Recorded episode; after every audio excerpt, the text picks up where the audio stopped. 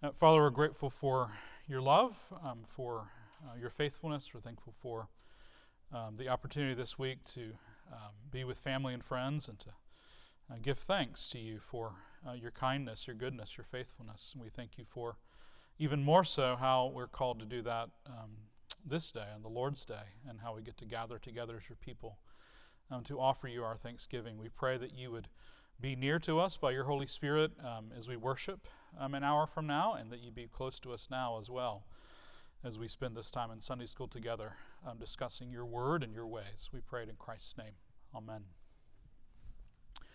All right, friends, um, we are continuing a series on uh, the Westminster Confession of Faith, and we're going to complete today, if all goes as planned, the chapter 5, the chapter on providence. Um, uh, that uh, Elder Lauren Clark began to teach uh, on last week.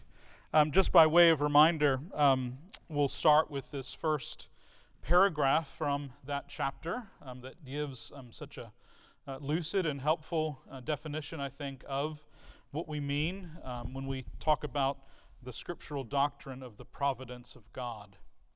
Um, the, you can see that at the top of your page.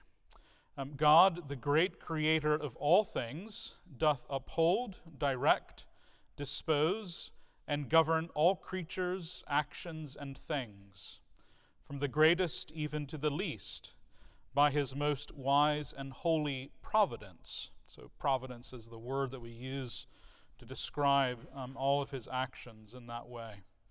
According to God's infallible foreknowledge, so that he knows um, what's going to happen, and the free and immutable, free and immutable, that is unchangeable, counsel of his own will. So not only that he knows what is going to come to pass, but he wills it uh, freely and without changing, without um, uh, being subject to the will of others. To the praise of the glory of his wisdom, power, justice, goodness, and mercy.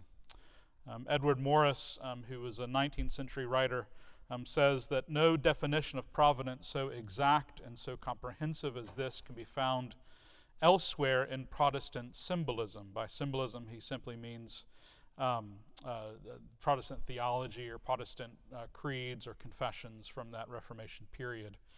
And, um, and that's accurate, I think. And that's one of the great strengths of the Westminster Confession of Faith is its precision and its definition and its the comprehensiveness, the exactness, um, and the preciseness of, of those words. I think it's a really helpful definition in the abstract.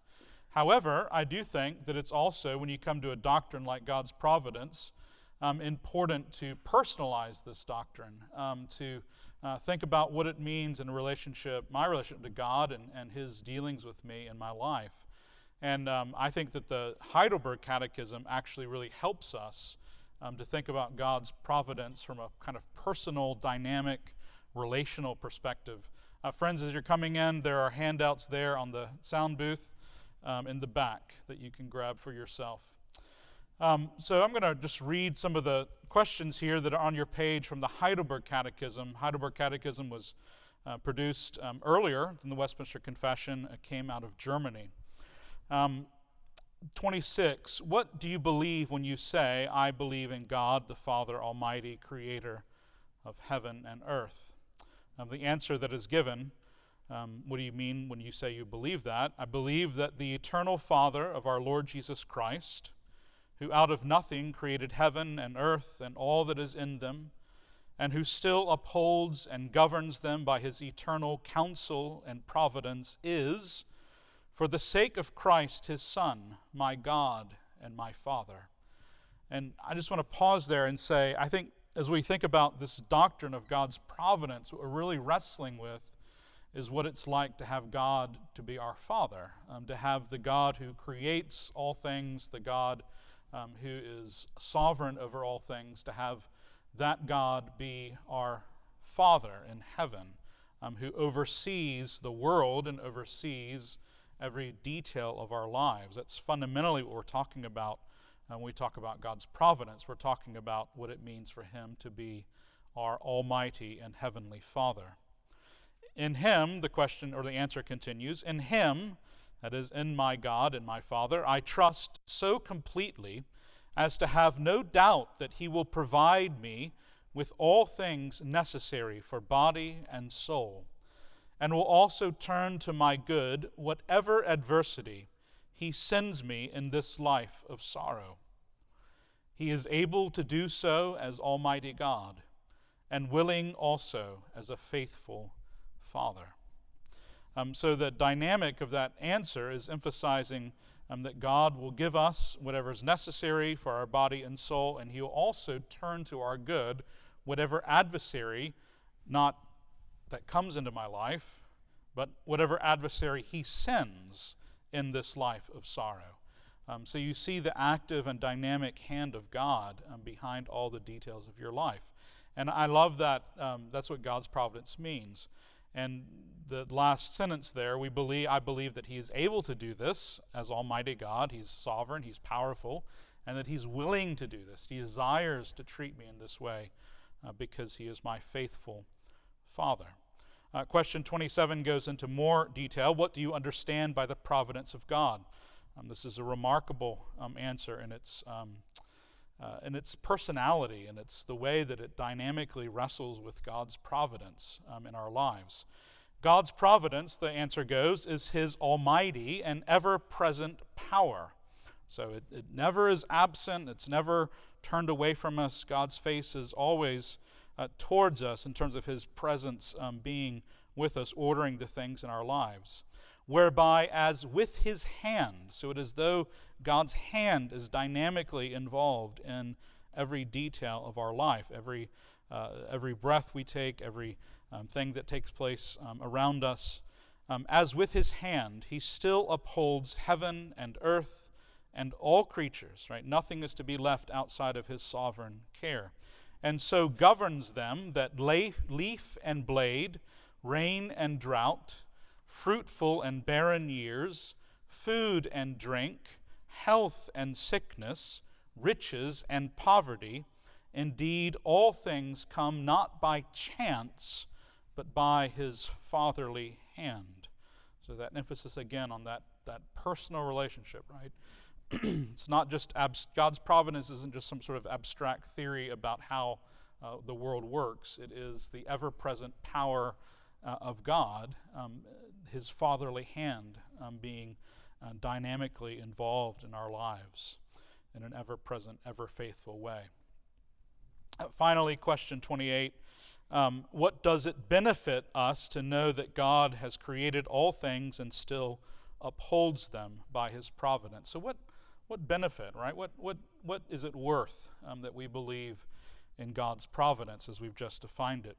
The answer goes because of this, because of God's providence and his um, dynamic care, consistent care for us, sovereign rule over us, we can be patient in adversity thankful in prosperity, and with a view to the future, we can have a firm confidence in our faithful God and Father that no creature shall, shall separate us from his love. Of course, that is a, a quotation almost from Romans 8, the end of Romans 8. For all creatures are so completely in his hand that without his will, they cannot so much as move. I love that answer um, that the Heidelberg gives there. Um, this is the benefit of um, trusting in God's providence is um, that we can indeed be patient um, in difficult times. We can be grateful um, in prosperous times, and we can have a firm confidence about our future that nothing will separate us from God's love um, because he rules over all things. Any thoughts or comments about that section of the Heidelberg before we continue to talk about things here? Those questions and answers provoke anything?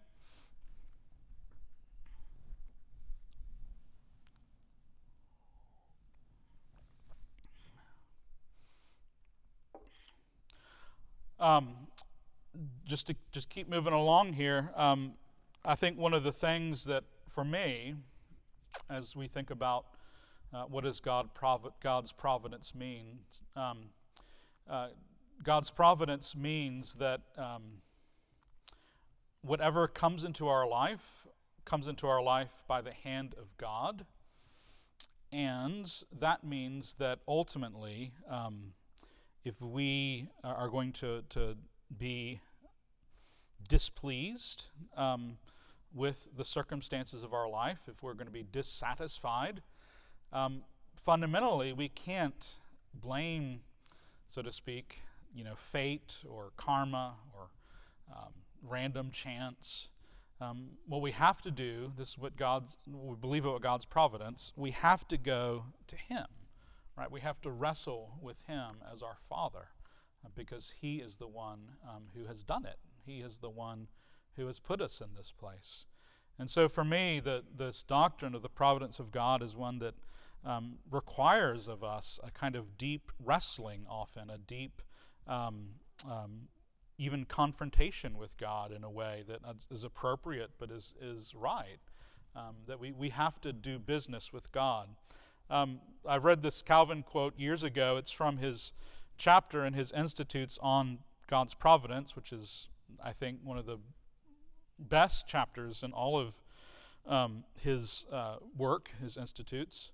Um, the way that it summarizes and and de- it, you know Calvin is one of those guys that um, often is gets a bad rap, right? He's just sort of this like supposed to be anyway, this very abstract, cold, you know, definitional definitional theologian. But the reality is, if you read the institutes, that they're deeply pastoral, that he's constantly wrestling with um, what what these doctrines mean in the lives of God's people.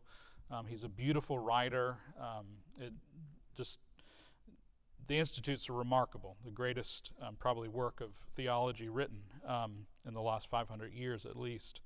Um, Calvin, in that chapter on God's providence, says, Therefore, no one will weigh God's providence properly and profitably, but him who considers that his business is with his Maker and the framer of the universe and with becoming humility submits himself to fear and reverence. I love the way that Calvin puts that. You're not going to fully understand um, the, the doctrine of God's providence, is not going to really seep into your heart and your soul unless you are willing to consider that you must do business with God um, about the details of your life um, as your maker and framer, as your father. Um, and ultimately, the outcome of that wrestling, of that doing business with God, um, is humility and submission um, to Him, um, to His fatherly care, to His fatherly authority, with fear and reverence. This is what God's providence calls us into that kind of dynamic, relational um, uh, uh, uh, dealing with God, um, especially God as our Father. I say here, we believe in God's providence because it is the clear teaching of Scripture. We could spend a lot of time this morning, we won't, but we could go through all the places where um, God's sovereignty, His rule over all things, is taught. Um, it's taught all throughout the Scriptures um, very clearly. It's one of the most clearly taught doctrine in the, doctrines in the Bible, I think. Um, but we believe in God's providence, first of all, for that reason, because the Scripture teaches it, but also because the alternative would be unbearable. I mean, what would it be like for us to live in a world where God was not sovereign, where He was not uh, providentially upholding all things um, by His present uh, power, by His uh, will, um, by willing them to be? Um, it, it, it's almost unimaginable to think, for myself at least, about what it would be like to, to think that that's the case, right? And I understand, I guess, that there are people who really do think that, that the universe is nothing but a big, you know, they, everything's chance, everything is random. There's no um, underlying order um, or, uh, you know, will that is involved outside of myself and these other human beings around me um, that determine what takes place. I, I think that's terrifying. Um, I think that's unbearable. No wonder people are so anxious and um, unhappy um, if they actually believe that that's the case. Now, I think a lot of people, you know, probably aren't as purely atheistic in that way as, as they uh, might um, say they are. but but it, it, for my for my money, it, you know, the, the absence of God's sovereignty and providence is an unbearable uh, way to live, um, just from a philosophical perspective. Um, in addition, rightly taught and understood, the doctrine of God's fatherly providence, um, so not only his sovereign rule, but his role as our father, um, who is overseeing our lives for our good, is a source of immeasurable hope and comfort to the believer, right? Um, so if, if we really believe this, we really trust this to be true, um, if, if God's providence is rightly taught and believed, um, then it is a remarkable source of comfort um, for each one of us and hope. Remember, I say, that God's ultimate act of providence, in some sense, I mean, his providence will continue into the new heavens and the new earth, but um, it will certainly culminate um, in a significant way with the resurrection of the dead. The resurrection of the dead is part of God's providence. The timing of that event, the way that it'll take place, all of that will happen uh, because of his fatherly hand. Um, the resurrection of the dead, the last judgment, the renewal and perfection of all things. Um, and this will require our death. This will require for us to participate and experience these things, will require us to die. Hey guys, welcome. There's some handouts back there if you want them on the sound booth. So great to see you. Um, so my point there is that we, we will have to give ourselves into the hands of God, trusting in His providence, at least in our death. And we trust that in our death, God will turn these things uh, for our good, that His ultimate act of His providence will be our resurrection and eternal life. So if we can trust God's providence with our death, um, can we not also trust Him with all things? This, it seems to me, is the essence of Paul's argument in Romans 8 uh, 18 to 39.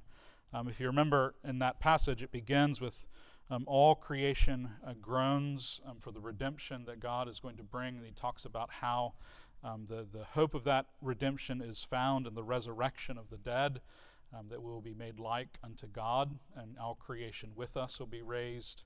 Then Paul moves from there in Romans 8 into that uh, wonderful um, statement that all things work for good for those that love God.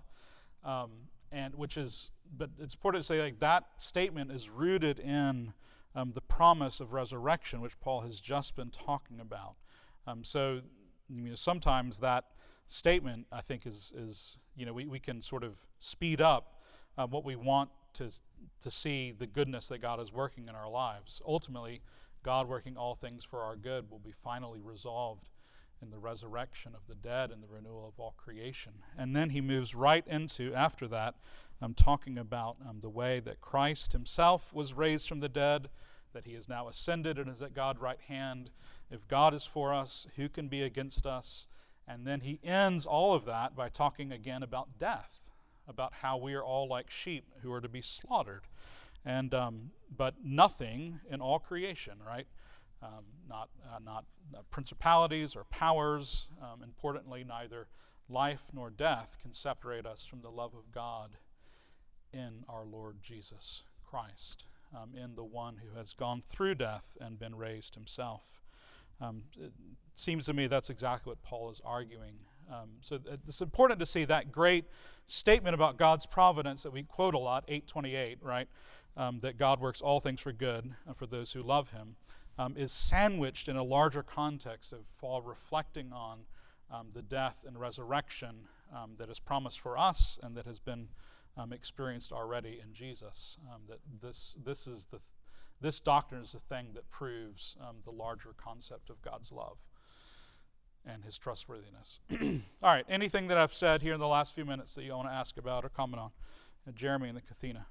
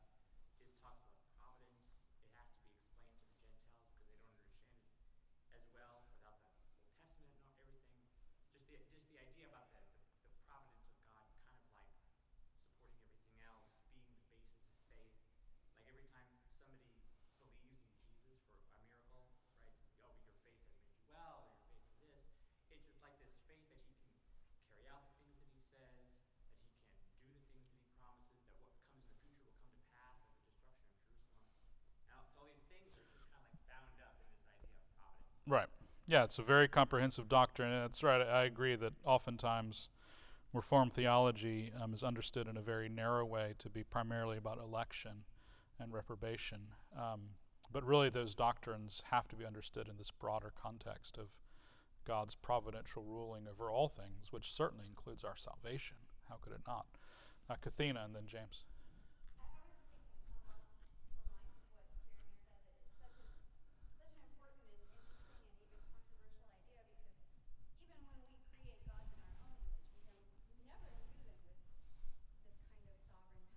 Right. They're, they're either like a mindless thing that pervades the universe that has no will, or these chaotic gods that we can sort of manipulate Right. and have an interaction with. Right. But even as Christians, we still have that fight. Like, what does it mean? I mean, is he calling me, or did I choose? I did something. Sure. Did he really do everything, or does he just know what I was going to do in advance? Like, it's very important to us because we kind of, I think there's a there's a part of us that fights against that. Absolutely. We don't like it. Um, believer or unbeliever, our flesh doesn't like it. Yeah, our flesh doesn't like it, and also the Enlightenment tradition doesn't like it, um, that we're the heirs of, you know, in, in modernity. Um, the democratic tradition that we're a part of doesn't love it. Um, you know, all of those things. Um, so yeah, but it, I understand what you're saying. Um, that we, it's a, it's a, something that we wrestle with um, in particular ways. I think as modern people, but there's such solace and comfort um, in, in believing and trusting in, in God's um, providential supervision of all things. Yeah, James, did you have a comment or question? Yeah, I like the Heidelberg's emphasis on providence as um, having to do with God as Father, um, and I think that it's good to take that in tandem with um, Hebrews, um, the words of Hebrews about um, God disciplining us as a Father. Right. I think that mostly what's been emphasized to me in terms of how I should, my, what my posture should be to the things that enter into my life, um, given God's providence, has been like that you should be at peace and be calm and like find rest in the truth that God is sovereign over these events. But I think more so recently, I've been reflecting on how like when have adversity, it could be God's discipline. That Right. Providence means that maybe He's doing some kind of difficult work on me, and that I need to be thinking about like what sins there are that maybe He's trying to weed out, or um, yeah, attitudes of the of the heart. Um, or of the mind that he's trying to um, weed out. And um, so, yeah, I guess I, uh, just to kind of like parse out what the patience in adversity is, I think that involves both like, a, it can involve a trust and a rest and a peace that you have knowing that um, God is going to make all things well eventually, but it also can be like a patience with the and a submitting to and participating in a very like typical kind of work that he's doing. Right. Absolutely. Yeah, you can't separate those things or pull them apart at all. And certainly, I think, you know, 21st century Western Christians prefer, when we talk about God's providence, to talk about His provision and His the way that it, you know, it means that He's going to give us good things and all that. But certainly, if we read the scriptures, part of God's providence is His fatherly discipline, and that He is going to purify us and um, make us holy. And one of the ways he does that, one of the primary ways he does that, I think we can say, is by bringing difficulty and suffering and adversity into our life. Um, that is also his fatherly care for us. Um, and um, yeah, we we have a harder time talking about that for obvious reasons, I think. Um, but it's clearly taught in the scriptures all over the place, and it's I think all of us who've walked with Christ can bear witness to it in our lives. Tammy, did you have a comment? I, I did. I, one that what Jeremy said is that oftentimes we don't acknowledge the full providence of God, but we also have the, the further extreme where God's got this, He's got it all under control, and I have no need. I was talking to Rafael Cruz one day, uh, so very elderly now, and I said to him, "Well, God's got this. God's got it all under control." And boy, he got right in my face and he said, "But that does not negate your responsibility." Amen. I agree. And that is something that we keep in mind, that Yeah, God works through us, His people, right. No, absolutely. And we, we want to clearly say that we believe in that, and certainly the confession is going to emphasize um, our responsibility in various ways throughout.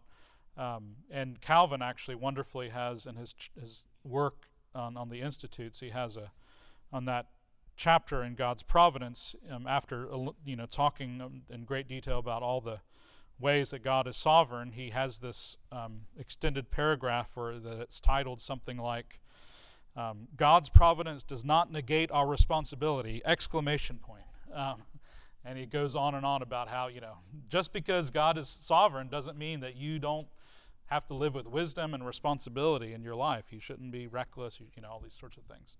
So yeah, absolutely, we want to hold on to those things. And one more, and then we'll move on. Yeah, Mike.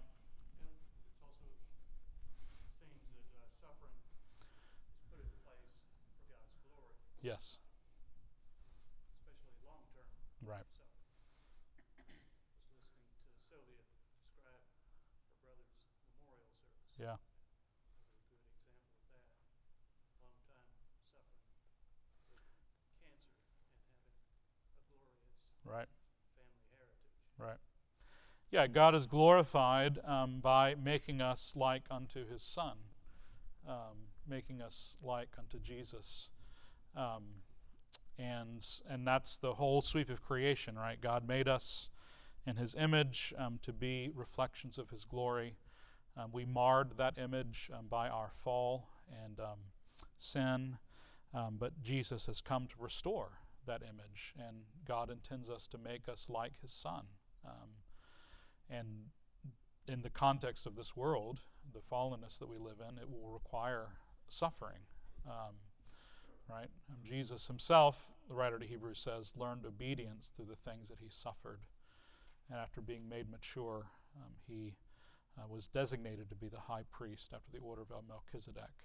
And certainly, if that's true for us, um, if that's true for him, that's true for us. We also will learn obedience um, by the things that we suffer, um, which is a.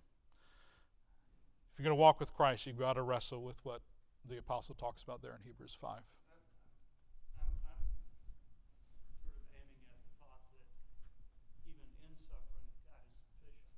He, Mm-hmm. you know, uh, there are the people who are never rescued from suffering, but they're given grace, and it's beautiful from from the outside world to see their patience.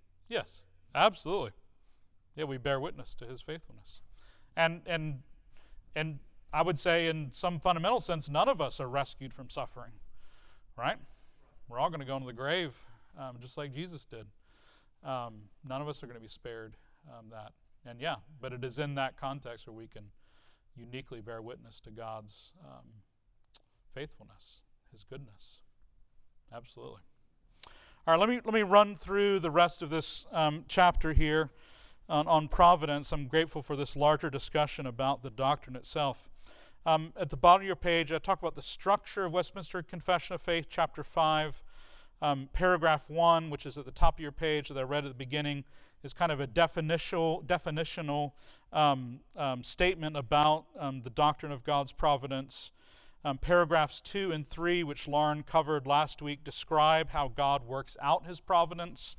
Um, here, the confession speaks at some length about the idea of second causes and God using means to bring about his providence, right? That his providence isn't something that he just immediately acts upon the world, right? He doesn't, um, he say that, you know, the, there's going to be a, a he, he doesn't himself personally in an immediate way warm the earth and give it um, what it needs to live. He, he creates the sun and he uses the sun and you know the solar system as a, a means of um, giving us sunlight and, and warmth and life and those kinds of things. So God's providence very often uses means. And then the the uh, four chapters or, or four paragraphs I'm going to walk through quickly with you this morning um, have to do with how His providence works out in specific circumstances. Um, in, in paragraph four, in the fall of humanity in paragraph 5 in the temptation and sin of his children In paragraph 6, in the sin and rebellion of the wicked. And in ch- paragraph 7, in the life of his church, that is, his people. So I'm just going to move um, through this fairly quickly here um, because I think the, the more important conversation is the one that we just had um, the last um, half hour or so. Um, so let me start with this. The almighty power, this is chapter 4. This is where um, the divines are working out what does God's providence mean in relationship to the fall of humanity. The almighty power, unsearchable wisdom, and infinite goodness of God so far manifest themselves in his providence that it extendeth itself even to the first fall, and all other sins of angels and men, and that not by a bare permission, but such as hath joined it with a most wise and powerful bounding, and otherwise ordering and governing of them in a manifold dispensation to his own holy ends yet so as the sinfulness thereof proceedeth only from the creature and not from God, who being most holy and righteous neither is nor can be the author or approver of sin. And then you see there um, the letters in parentheses, which correspond to the scripture references that are listed there underneath. Now, in some ways, this is a more uh, comprehensive statement about what was already stated in Westminster 3 1. Um, that God from all eternity did by the most wise and holy counsel of his own will freely and unchangeably ordain whatsoever comes to pass. Yet, so as thereby neither is God the author of sin, nor is violence offered to the will of the creatures, nor is the liberty or contingency of second causes taken away, but rather established. Um, so uh, essentially, um, um, uh, well, Letham summarizes well what Westminster 5 4 is trying to, to communicate. Um, this paragraph, Letham says, in that quote there, states that the fall of man and the angels into sin are within the bounds of God's providence, right? It uses that word bounding. This he not only permitted, so God did not only permit, we want to be very careful to say that the fall of humanity was not only quote unquote permitted by God, allowed by God to happen, um, but actually ordered and governed. That's the language that you see there um, in the confession, with a most wise and powerful bounding. God was not a passive spectator watching helplessly in the garden in Genesis 3 as men and angels rebelled. Their sin was part of his greater purpose to, as the confession states, his own holy ends. He kept it within the limits he had ordained which will ultimately be which will ultimately be seen to be for his own glory and the creature's greater good. In this way, accountability for sin rests squarely with fallen angels and humans, um, that is, Satan and Adam and Eve, while, and, and those that follow after them, while God himself cannot be held responsible. Now, this raises big questions, Letham says, like, for example, how does that work, right? How can God be both sovereign um, um, over uh, the fall of humanity, the rebellion of Satan and Adam and Eve, and yet not responsible? How can they be fully responsible? Um, but it is, Letham says, this raises big questions, but it is the agreed conclusion of the Christian tradition with which the assembly concurred um, and on which it did not spend inordinate time. Um, uh, and that's true. That they, if you look at these, he's referring there to the notes that were taken of um, the, you know, eight or nine years that were spent on. They wrestled with some things, but they didn't really wrestle with this. Um, this and and this is, you know, a tradition that goes back at least to Augustine and the um, uh, teaching of the church. Um, this kind of idea that we can both uh, believe in God's sovereignty over all these things, but we also need to distinguish between um, uh, the, the fullness of man's responsibility um, t- um, for uh, their actions and sin. Um, essentially, in this paragraph, I say the divines are holding in tension, and it's important to see what they're doing. They're holding these doctrines in tension, and they're not seeking to fully resolve or explain um, how that tension um, might be resolved. Right? They're not. They're not trying to tell us how this all works out. They're holding in tension God's or I'm sorry, Scripture's clear teaching that God is sovereign over all things in His creation, and also that God is not and cannot be the author of sin. And we see that in a million different ways, both of those doctrines taught clearly in Scripture. God is sovereign over all things, which must include the fall, um, but he is also, cannot be, and is not um, the author or source of sin or wickedness.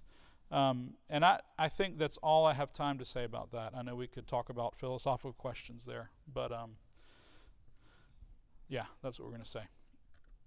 Um, that those things need to be held in tension, um, just like many, many doctrines in the scriptures do. Uh, paragraph 5 the most wise, righteous, and gracious God. Um, this is where he's working out what does God's providence mean in the life of believers when they fall into sin and temptation.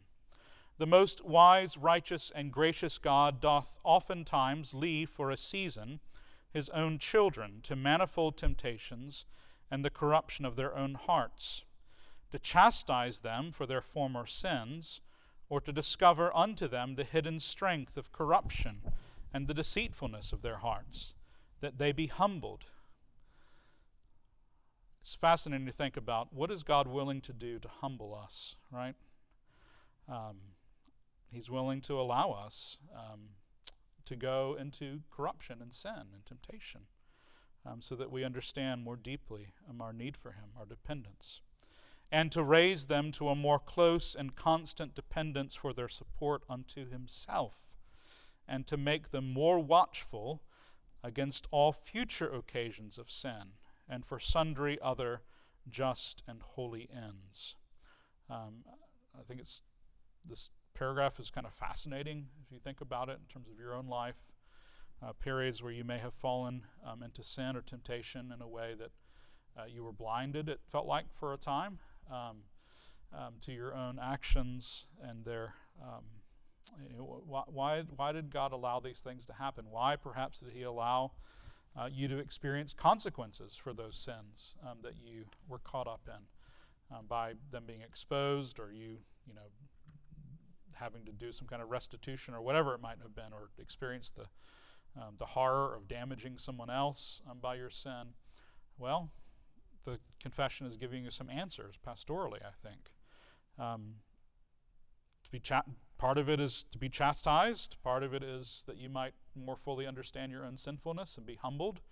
And part of it is to make you more watchful in the future over your own life, and that you not fall into sin in the same way. Or, as they say, for sundry other just and holy ends. Uh, in paragraph six, um, he's going to talk about, the divines are going to talk about um, how does God provident, God's providence work itself out in the sin and corruption of the wicked. Um, so making distinguish, you know, distinguishing between um, believers and the wicked and, in paragraphs five and six. And paragraph six, as for those wicked and ungodly men whom God, as a righteous judge, for former sins doth blind and harden. From them he not only withholdeth his grace, um, so he not only holds back his grace, whereby they might have been enlightened in their understandings and wrought upon in their hearts, but sometimes also withdraweth the gifts which they had, and exposeth them to such objects as their corruption makes occasion of sin, and withal gives them over to their own lusts the temptations of the world and the power of Satan, whereby it comes to pass that they harden themselves, even under those means which God useth for the softening of others. Um, so uh, they're just divines here just talking about how does God's providence work itself out in the hardening of the wicked as they're given over to their sin. Um, and essentially saying that God, um, again, you have this dynamic where God is withholding grace. He is obviously sovereignly involved in that, but they are also um, hardening themselves. Um, there's a hardness that that um, that they're participating in, um, even sometimes under the preaching of the word and under um, the discipline of the church. Um, th- those things don't lead to softening as they would in someone who is a part of the elect, but they actually are means by which God is hardening their hearts. and they, are, they themselves are participating in that hardening. Uh, finally, in paragraph 7, um, this is a wonderful paragraph here. It has to do with your life, my life. As the providence of God doth in general reach to all creatures, so after a most special manner it taketh care of his church, and disposeth all things to the good thereof. Um, this is something that we need to know and believe. Um, God's providence is not merely some sort of um, distant, um, separate, you know, sort of overseeing of the world in a detached kind of way, um, particularly for His church, uh, not just the institutional church, but His people, the people who make up His church. His providence is exercised in a most special care, a most particular way.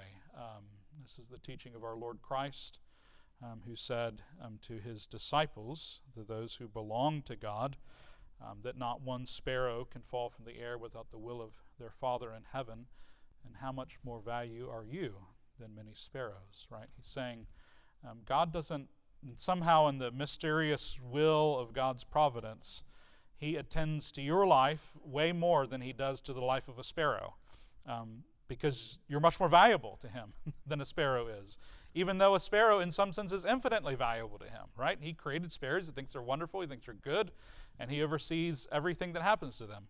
But in some way that is, you know, um, hard for us even to comprehend, you know, fully, he even more specifically watches over your life um, with even more special and detailed care than he does over the sparrows, or we might say over all the rest of his good creation.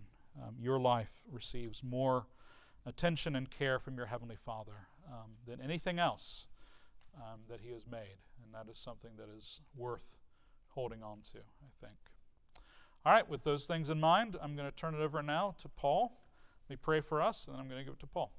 Uh, Father, thank you for your love for us. Thank you for this doctrine of your um, providence in our lives. Help us, Lord, as Calvin says, um, to do business with you um, to wrestle with you, Father, um, as our Father, and to um, learn what it means um, to fear you, to obey you, to submit to you, to trust you um, in all the details of our lives and of the world around us, which you have so uh, wonderfully ordained. We pray these things in Christ's name. Amen.